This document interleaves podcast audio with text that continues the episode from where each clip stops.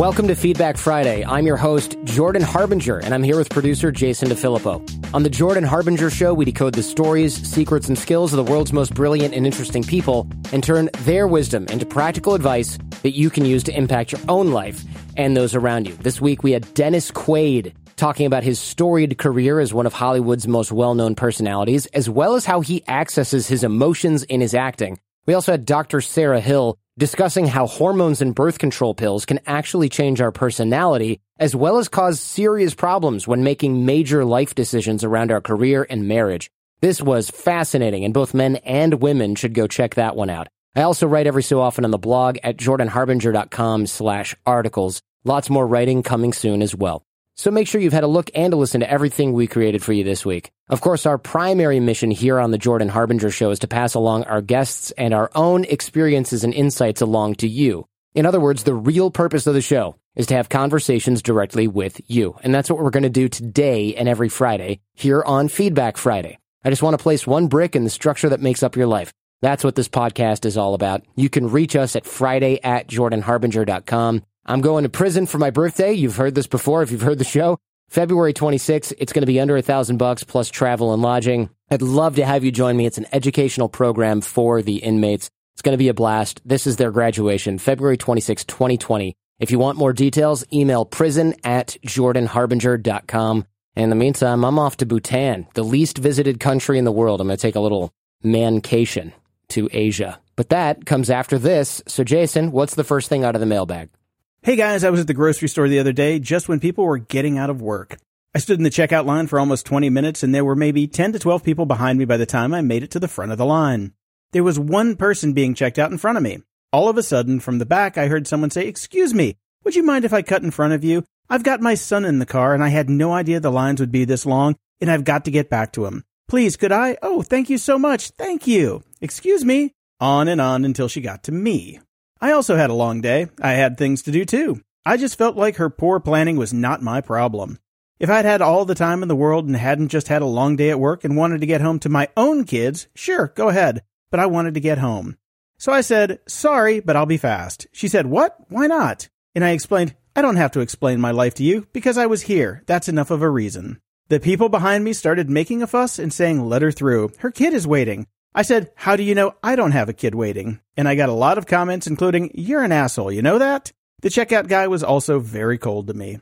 I know the nice thing would have been to let her through, but does not going out of my way to be nice to her make me some kind of jerk? The more I thought about it, the more I realized it's a story I'd be embarrassed to tell my mother, and that's usually never a good sign.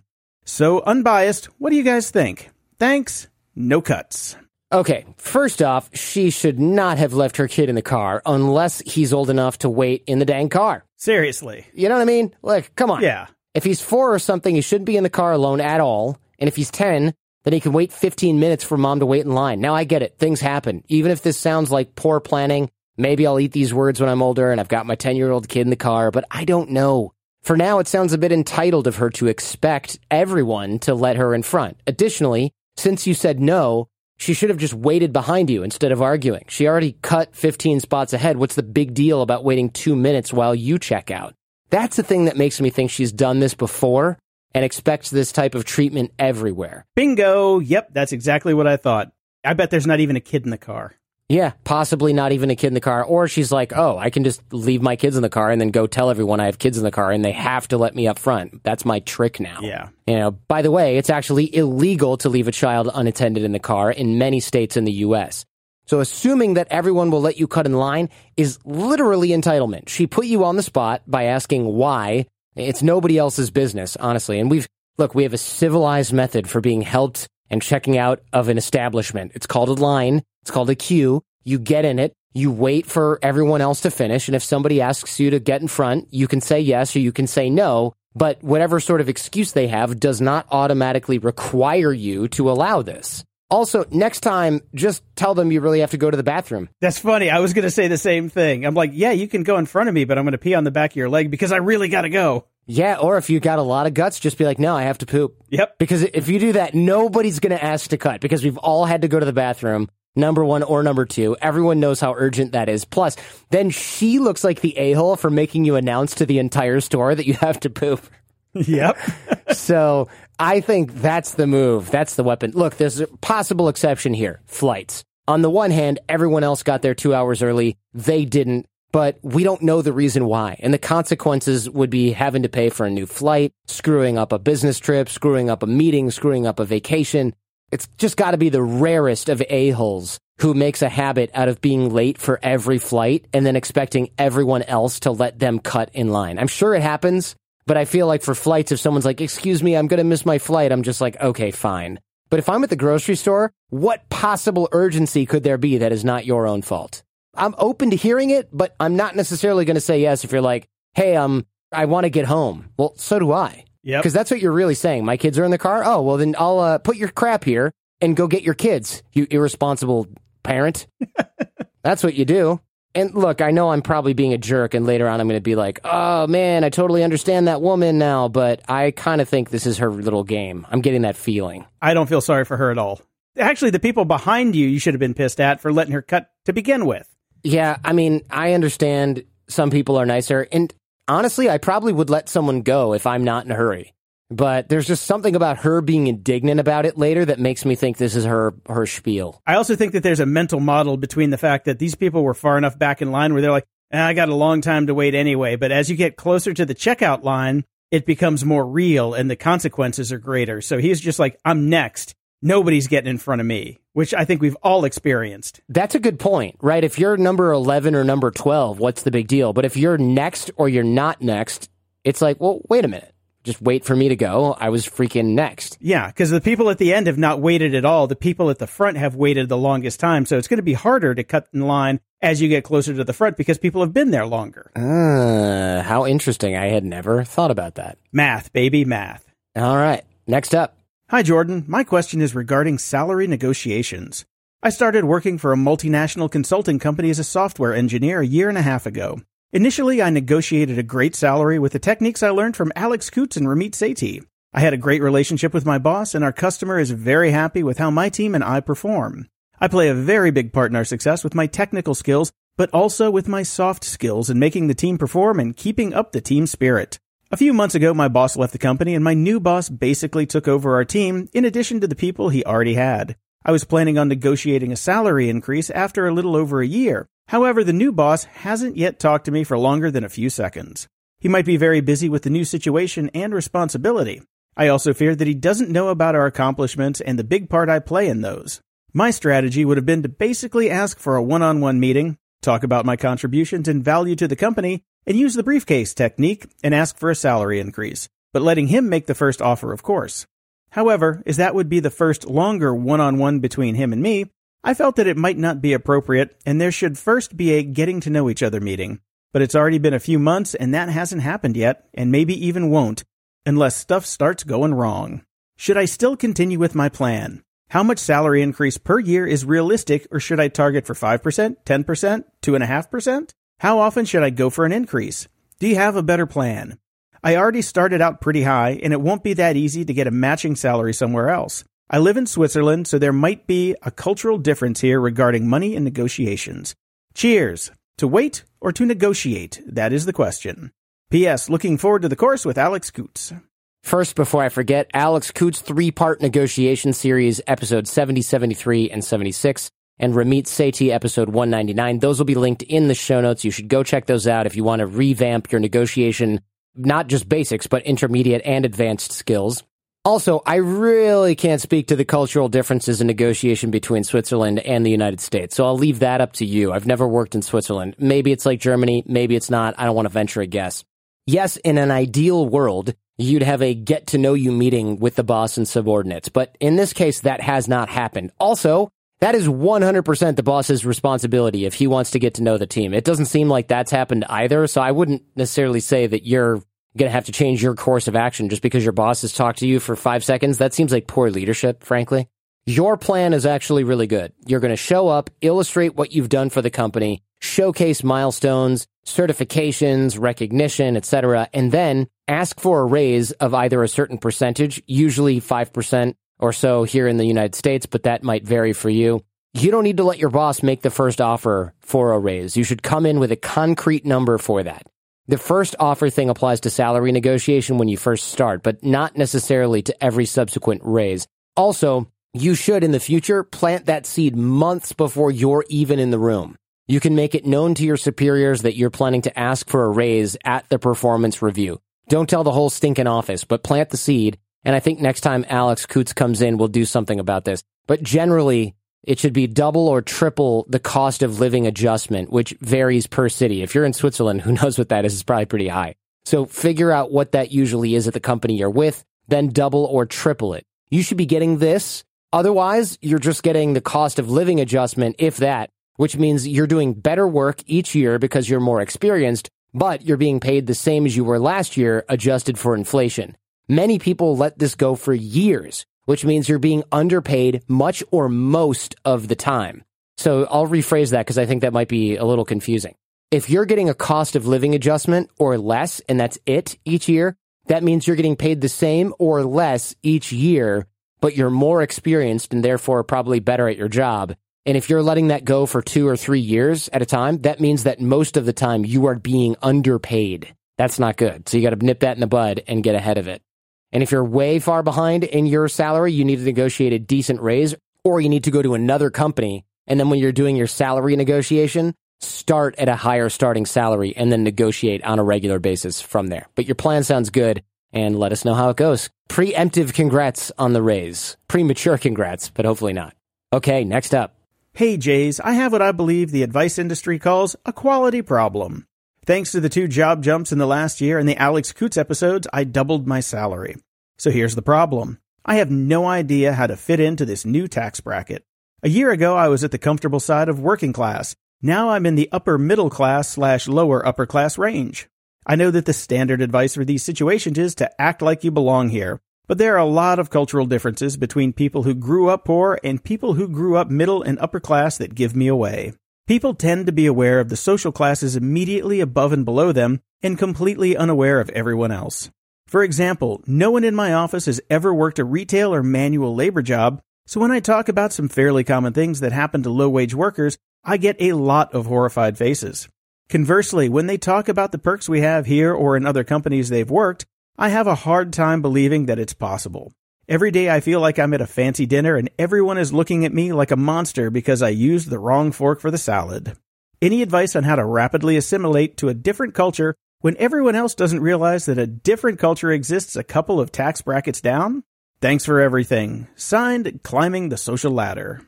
Wow, huge congrats, man. That's a big deal. You know, negotiation series, again, Alex Kouts, episode seventy, seventy-three, seventy-six. We'll link to those in the show notes. Let me tell you right now, nobody knows which damn fork to use for the salad. By the way, I do, but it's the fork that's on the outside, the leftmost fork. It should be slightly smaller than the entree fork, but that doesn't matter. Always it eat does. From the outside in. That's, that's right. That's the rule. The outside in. Eat from the outside in. That's why the spoon is on the other side and all that stuff.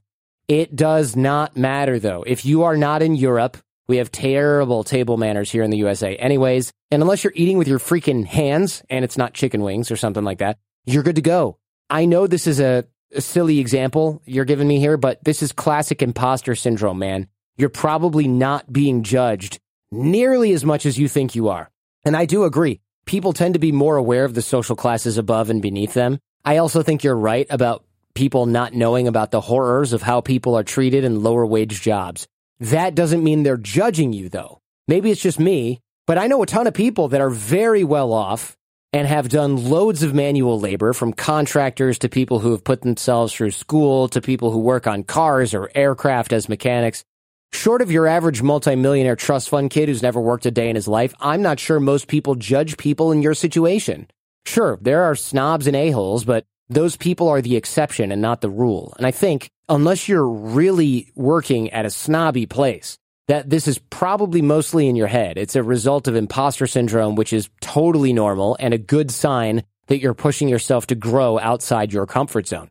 Where you should be careful is in assuming other people's intentions, doing a little mind reading, and getting it wrong. For example, if Janice from accounting is giving you a look while you're telling a story, and you're thinking, dang, Janice is such a jerk, how dare she judge me, look at her looking at me, and you get that wrong, and she's not judging you at all, it might cause you to treat her and others differently, which could make you look like a jerk. And that type of mistake will have much deeper consequences for your career than simply being the guy with calluses on his hands at the law office or whatever. Janice may just had to poop. Janice maybe had to go to the bathroom. Maybe she's zoned out. Maybe she's impressed by your work ethic. Maybe she doesn't think she could do that. Who knows? You don't know what's going on in her head. You don't know what's going on in anybody's head. You don't know what they're doing or saying. You have no idea. So stop assuming the worst. Congrats on all the success. You've got this. Just be aware. You're far more likely to get tripped up by your own imposter syndrome and your own personal narrative than you are to be sabotaged by any salad fork or other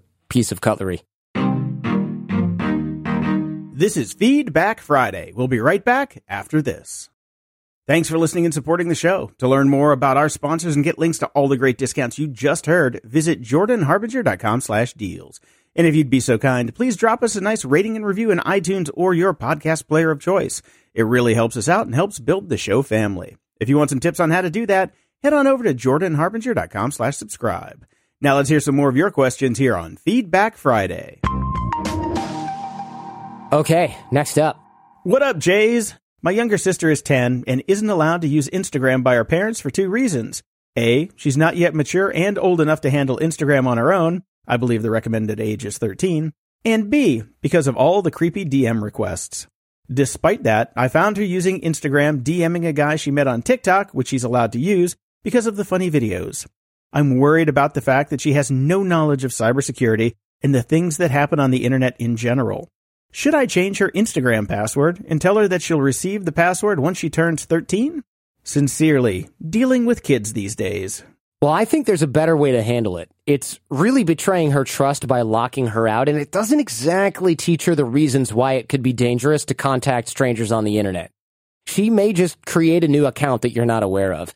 If you sit down and you take the screenshots and the messages and explain to her what these people are doing or what they're trying to do, and that you just want to keep her safe and how it would make you feel if anything ever happens to her. At this point, locking the account, it's not going to stop her. She made the frickin' thing. How hard is it going to be for her to make another account, hide it a little better? All this is going to do is teach her how to lie better and how to hide stuff from you better. If you do the whole "'cause I said so" thing, it's just not going to work. It's not going to work at that age. Honestly, I would. Maybe I'm a crap parent. We'll see. I would let her keep the account. Even though she's a little bit too young, I agree. Teach her how to be safe on the internet and tell her people lie all the time online, and they will try to trick you into trusting them by telling you they're the same age, telling you they're somewhere close to the same age, using fake pictures. They're going to befriend you and peer pressure you into doing things that are just not okay. I would ask her to, before talking to anybody online, just text you about it, talk to you about it. If she's not one hundred percent sure that it's safe, she's going to eventually learn on her on her own how to behave online, what is safe and what's not on the internet, and how to handle herself online. But you really have to show her, look, the internet is a place of endless possibility. There's a lot of fun things on there. There's kind and wonderful people there. There's a lot of knowledge in there, but it can be very dangerous as well. And your parents should be working harder to clearly explain to her how to be safe online. This is an age where it's very natural to be curious about other people, be hypersocial, be curious about the internet. Instead of locking her out, you got to ask her who she's DMing, what they're talking about, and just explain the dangers associated with people online. Jason, I don't know if you, this is something you've ever had experience with, but I remember when I was in high school, we had A O L primarily. Mm-hmm. And there was a guy on there that had all these pictures of like a pretty good looking dude. It was uh, clearly just some model. You know, nowadays it'd be like some Abercrombie type guy. And a lot of my female friends were like, oh, I'm talking to this guy, Drew. And another friend of mine was like, oh, I know Drew. Yeah, he's kind of cool, a little weird, but oh, he's so hot. He has a six pack, all this stuff. And I remember they were like, let's go meet Drew. We've been talking with this guy, Drew, online. So we went to Blockbuster Video because why not?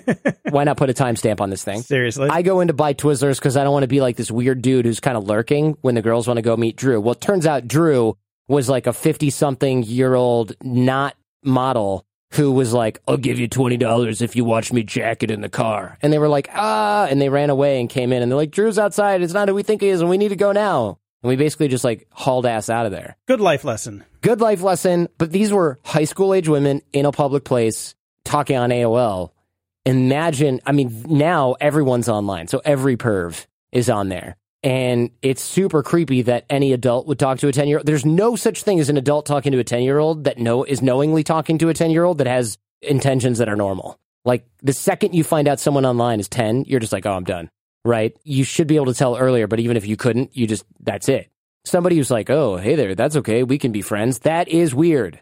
The problem with this is she's going to be more inclined to hide things from you if you don't explain to her what's going on, and she's just a prime victim for these creeps online. And I am so not looking forward to having these conversations with my own kids. Ugh, no. There are a couple options here. With Instagram, you're technically not allowed to have an account for somebody that's under thirteen years old. Right. You can have an account if it is managed by a parent. And then on the profile, it says, this account is managed by the parent. So there's a possibility here you can talk to your parents and have them oversee the account, get the proper notifications on there. So if anybody does contact her that is out of line, you have recourse to Instagram to say, hey, this guy's a skis, get him off of here. There's the other recourse where anybody can report an account that is obviously run by somebody that's under thirteen years old, and the account will be cut off. That's not what you're trying to do here. So I would maybe think about going the other route, because then it will at least say this person is under thirteen years old. Also, check out Be Internet Awesome from Google. It is a resource that they have where they help kids be safe and educate them on how the internet works. Definitely check those out. Sit down with your sister and go through that and just help her. Help her understand how these things are going. But there are resources out there that'll be linked in the show notes as well. So, yeah, be safe with her and just don't let her run hog wild. Keep up on her, keep tabs on her. If you're going to let her keep the account and keep it away from your parents. But if you're going to take that on, you need to take that on, because if something happens, that's on you. Thanks, Jason. That's super useful. All right, next up. Jordan, I've been with my wife for three years. She's my first wife, and I love her enormously. I'm her second husband, though, after her first husband passed away six years ago. She made it very clear early on in the relationship that she would always love husband number one, but that it was a different type of love. She fell in love with me, and we began a happy relationship without the ghost of her first husband. I'm more than happy to discuss husband one whenever she wants, and I don't generally feel second best, but I've started refusing to go to his grave with her, partly because it just feels wrong. Like, I'm with your wife now, sorry man, but also because it really hurts to see my wife breaking down and blubbering about how much she misses him and wishes he was still around. It makes me feel like a bad consolation prize. She really wishes I'd go with her, but I refuse to go. What do you guys think? Thanks. Dealing with a dead ex. Wow, okay, so this is kind of strange. Look, I totally understand why you don't want to go, and honestly, this seems like a private thing for her to do on her own. That said, she might also feel really vulnerable and alone going to the grave by herself, so I'm wondering if there's a happy medium here. Can you drive her? Can you wait in the car? Can you be there for her when she's done? To be frank, it seems like there's some unfinished business here and that she might need to process this with a grief counselor. Alternately, she is processing it, and this is how. Death in the grieving process is terrible, it's difficult, and being in a position that you're in where this now deceased person once filled that position, this is a brave slot for you. It's, I can see why this is emotionally taxing for you as well. And know that while it feels that way sometimes, you're not a consolation prize. You're not a discount replacement for the ex-husband. She can love multiple people in deep, profound ways, very separately. She has not chosen her previous partner over you, and she has not necessarily chosen you over her previous partner. So it sounds like she took the time between his death and your relationship to heal a little bit and start this new chapter of her life. And it sounds to me like you guys are happy otherwise, unless I'm getting this wrong, but there's some nostalgia from those previous chapters. That's this unfinished business that I'm talking about. And you're her husband. She needs support from you. He was the person she loved, but he's only in the past, right? You're the present. You're the future.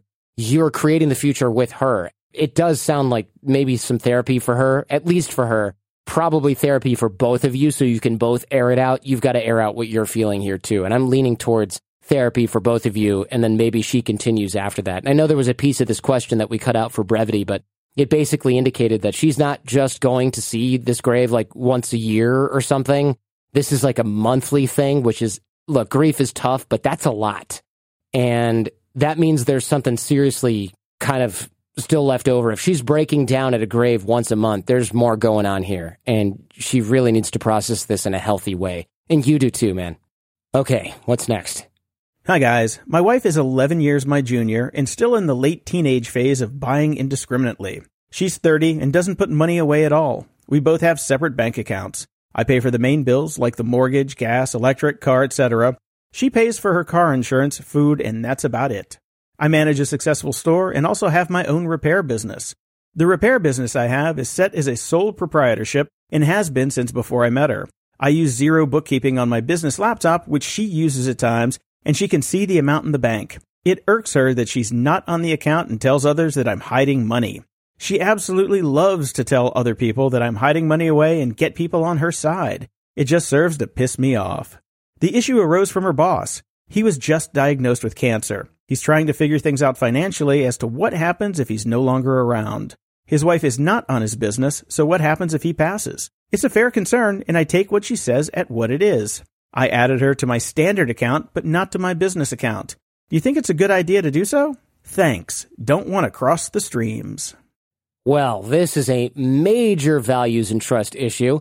If she can't control the use of money, she should not be on any of your accounts, frankly, but she should certainly not be on your business account. The other major flag is that she's bringing your relationship drama to outsiders and airing your dirty laundry. That is very weird. Not cool at all. The very immature move, by the way. Discussing info that should be private with people who shouldn't have that info. Lying to friends and family to get them on her side. It sounds a little bit like maybe she cares more about money than she does about you. Now, that's a bold statement, but major red flags here. Also, if she can see your balances in your accounting software, the money's not hidden. It's just that she can't take it and spend it and waste it and do whatever she wants with it. That's a huge difference. You don't have a secret bank account. You have a business account that has separate finances in it for use by and for that business. Only people in management positions connected with the business should have access to the business account. Period. Period. If she's actually worried about what happens if you get hit by a truck, then make a will and a testament with a lawyer. You don't have to give people access to all your bank accounts and all your money at all times in order to be protected when you pass away.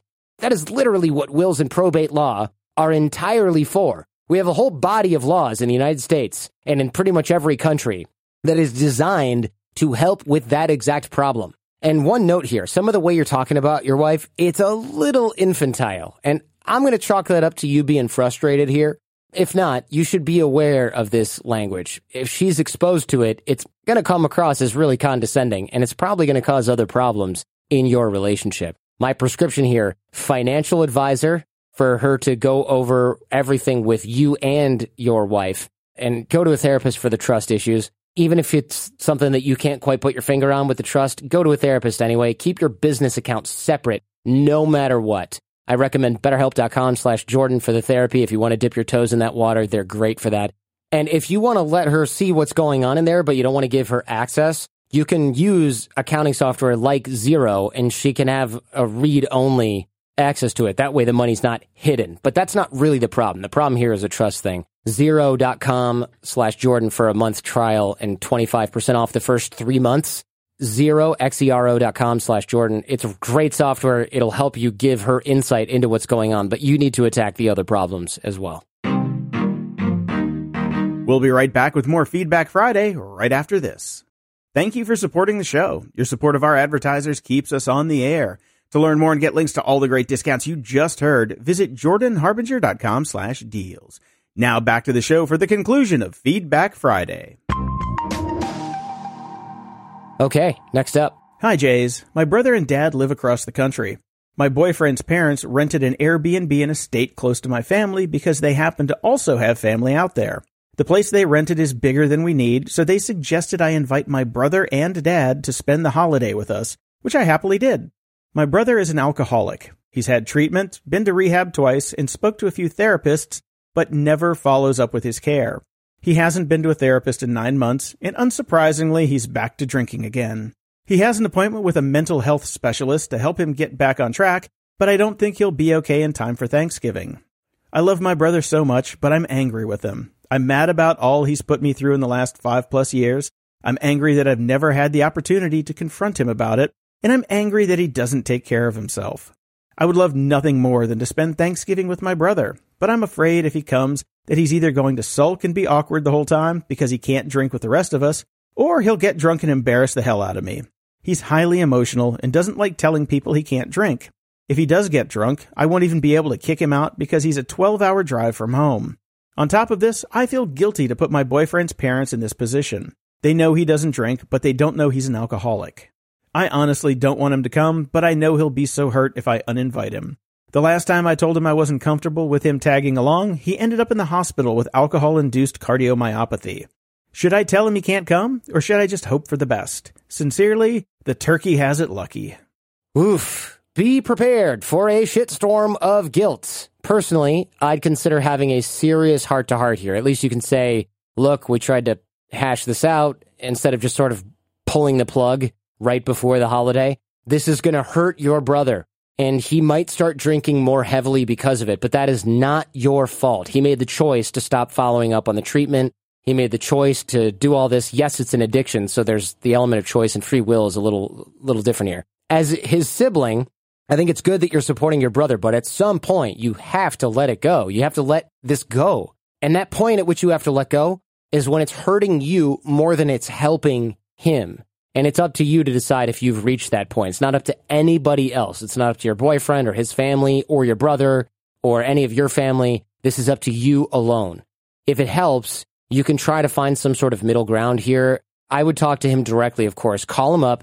Express your concerns, lay it out on the line, and see how he responds, and you can go from there. I would also talk to your boyfriend's parents. Explain the situation. I'm so teetering on this. You can maybe ask if they'd be willing to keep it dry for your brother. If not, have a backup plan for if he drinks. Look into hotel rooms you could book last minute or something like that. Just have an idea of how you'll handle everything if he does come. And I already feel weird saying this because I, I hate the idea of having to change everybody else's holiday around your brother because he's not in treatment. It just sounds so awful. And you said he hasn't drank in months, so he's making an effort. And I see his part too, right? How crummy would it be to have been clean for months and months, and now your efforts not only are not recognized, but you're being uninvited from an event full of your family, people who are supposed to support you. In the end, though, I do think you need to speak with him about this. You can uninvite him if you want. Just be prepared. There's going to be some backlash and consequences, and you're in just such a tough position because if you invite him, he could cause a huge mess for you and your boyfriend's family, and if you don't, he might spend the day drinking by himself. At the end of the day, though, you can't take constant abuse of your own boundaries just because the person crossing your boundaries might do something destructive that they were potentially going to do anyway to themselves. I don't envy your position here at all. Please do let me know what you decide and how it works out. Okay, last but not least. Hello, Jordan, Jason, and Jen. I recently discovered your podcast and have been absolutely binging. I loved the two-part interview with Stephen Hassan about combating cult mind control, but never in a million years thought I would have any practical use for it unless a friend came at me with some cancer-curing essential oil. That was until I got a call from my little sister saying that my mother had almost been murdered by her boyfriend. I flew to my hometown the next day. I was able to stay for four days. We were in hiding part of the time. I nursed my mother back to health, arranged for the locks to be changed, fed her, contacted legal resources, and once we were able to return to her house, cleaned it top to bottom from the bloody mess he made and found evidence the police missed. During this time, I expected my mother to be scared, angry, and out for revenge. But shockingly, she defended him in language I can only describe as having been brainwashed. She said things like, "He was only like that when he was drinking," or "We had such good times together." I was at my wit's end that this previously strong, independent woman had been trained to think like this in just a few short months. I wanted to scream. I suddenly remembered the Stephen Hassan podcast. I began using some of the tactics he described, like just asking layers and layers of questions. For example, when she discovered he had stolen money from her, I would counter, "Oh, did he steal when he was drunk too?" I slowly chipped away at all her justifications, never screamed, never yelled, never made her feel too stupid. After four days, she was able to see that this guy was never any good and had been manipulating her the entire time to take advantage of her. So with all my heart, thank you. I do have an actual Feedback Friday question relating to this situation. From what I have described, you would think this guy has been locked up. Yes and no. He was arrested at my mother's house after a welfare check was called, so the police saw everything with no time for him to hide what he'd done. Despite that, he was released the same day later that night. I'm told this is because of a new law going into effect in my state, where if someone can't afford bail, well, they just sort of get released. It's supposed to prevent grave consequences from trivial crimes like losing your job because you are still stuck in jail after getting arrested for something like weed. He'll eventually be arrested again once the D A feels their case is in order, so he won't escape the law. but my family feels seriously let down by the Justice Department because until then he's free and we have no idea where he is. He can easily try to finish what he started. My question is, what on earth can I do to try and make sure this law does not get used as a loophole for future families? Signed, Taking a Break from True Crime Podcasts. First, for people who are wondering about the cult episodes at Stephen Hassan, episodes two thirty-seven and two thirty-eight, and we'll link to those in the show notes. All right, first thing, the no cash bail thing, it's not supposed to work like that. This is insane unintended consequences. The no cash bail thing is supposed to be, look, if you get arrested for unpaid parking tickets or weed, you don't end up in jail for six months waiting for trial and then lose your job and then lose your kids and all this stuff. But if you're a violent S O B, you're supposed to get locked up. I don't know what's going on here. This is supposed to be non-violent, quote-unquote, victimless crimes. Jeez. We actually reached out to Stephen Hassan for his input on this, and he said, all right, a few thoughts. First, what state does she live in? There might be some colleagues I might be able to refer her mother to see for some counseling work. So if you want to get a reference from Stephen Hassan, depending on where your mother is, then reach out to us, Jordan at jordan harbinger dot com. And A A R P Fraud Watch will link in the show notes. They should be contacted. They may have some additional advice and police connections. Third, there's a webinar that Stephen did. We'll link to that in the show notes as well about how to help a family member who is being mind controlled, although it sounds like your mom is now starting to see the light. I recommend interviewing your mom and recording it with video for her protection too. In case this guy ever decides to come back into her life, you can remind her with video evidence, look, this is how you felt. This is what happened. He tried to kill you. You know, if there's somebody else doing something equally bad, she can watch this video. Keep it yourself. Don't let her have it. She'll delete it. If you're able to devote some financial resources to this, you might hire an ex-F B I investigator or a police officer who is now a P I to do some extra research on this guy. One thing is for sure, he's going to do this again. Not necessarily to your mom, but to somebody. Finally, what about going to the media? You can black out your mom's actual identity, but tell the story. Warn people here. These are some of Stephen's initial thoughts. First thing, always make sure that your loved one understands the tricks and the cons and the manipulation.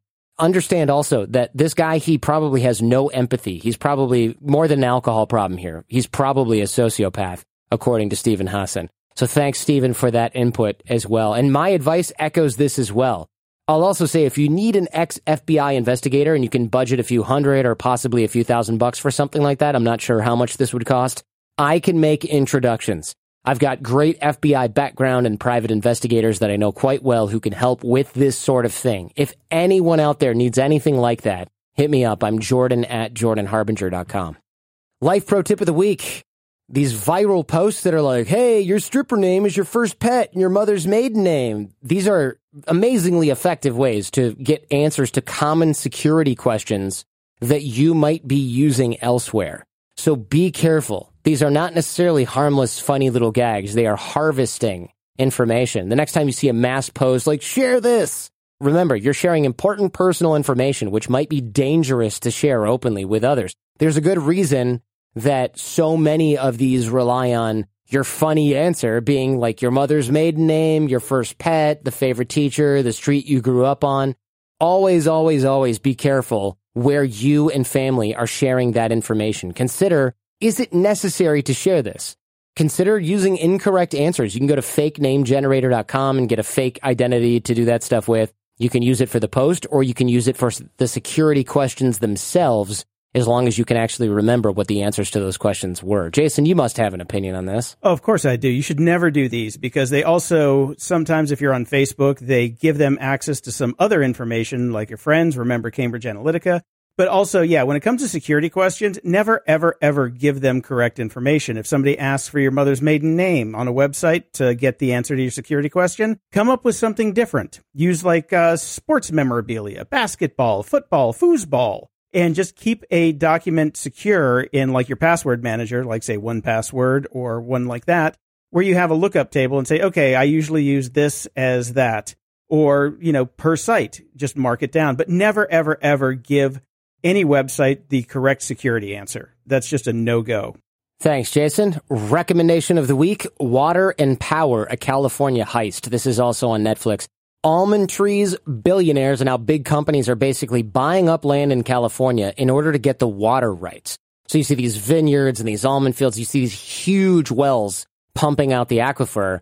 And that's a great way to make money short term, but long term, they are already doing this. They're selling the water for these super inefficient farms like almond farms. They're wrecking the aquifer here. Water rights are cheap and they're subsidized and they're really easy to manipulate. But water is precious here in California, even though it ends up being subsidized by the taxpayer. So this is a huge mess. And a lot of billionaires are buying up all this land over the aquifer. And the sort of hypothesis is that later on, when water is super precious and we're all screwed, that they're going to be like, great, I'm the one with the water. Thanks for selling me this stuff. And thanks for subsidizing my reservoir for the last twenty, thirty years. It's just not good. It's going to end poorly. And this uh, documentary outlines all of that. Water and Power, a California heist. We'll link it in the show notes, and it's on Netflix. Hope you all enjoyed that. I want to thank everyone that wrote in this week. We're going to prison. Email me if you want to come, prison at jordan harbinger dot com. A link to the show notes are always found at jordan harbinger dot com as well. Quick shout out to Luke from our S E O team. He found the podcast after we hired his company to do some web stuff. Now he's a fan of the show. I thought that was kind of funny. If you're a fan and you're not getting paid, well, sorry about that. By the way, we've been working with this S E O company for a while, and they're really legit, working really well for us. So if you're in need of a referral for good S E O, I'll happily pass that along. Go back and check out the Dennis Quaid and Doctor Sarah Hill episodes if you haven't yet. And if you want to know how we managed to get all these great people in our network, well, I'm teaching you how to network for business and or personal reasons. This stuff saved my bacon. It'll make your career and it'll make your life better. And trust me, and this is free. I'm giving it away because it's important. jordan harbinger dot com slash course. And don't do it later. You don't have time later. You got to dig the well before you're thirsty. jordan harbinger dot com slash course. I'm on Instagram and Twitter at Jordan Harbinger. It's a great way to engage with the show. Videos of our interviews are up at jordan harbinger dot com slash YouTube. Jason? Check out my tech podcast, Grumpy Old Geeks. We discuss what went wrong on the internet and who's to blame, along with cybersecurity, apps, gadgets, books, and more. That is Grumpy Old Geeks. This show is created in association with Podcast One. This episode was produced by Jen Harbinger. Jace Sanderson was the editor. Show notes for the episode by Robert Fogarty. Music by Evan Viola. Keep sending in those questions to Friday at jordan harbinger dot com. Our advice and opinions and those of our guests are their own. I'm a lawyer, but I'm not your lawyer, so do your own research before implementing anything you hear on the show. Remember, we rise by lifting others. Share the show with those you love and those you don't. Lots more in the pipe. Very excited to bring it to you. In the meantime, do your best to apply what you hear on the show so you can live what you listen, and we'll see you next time.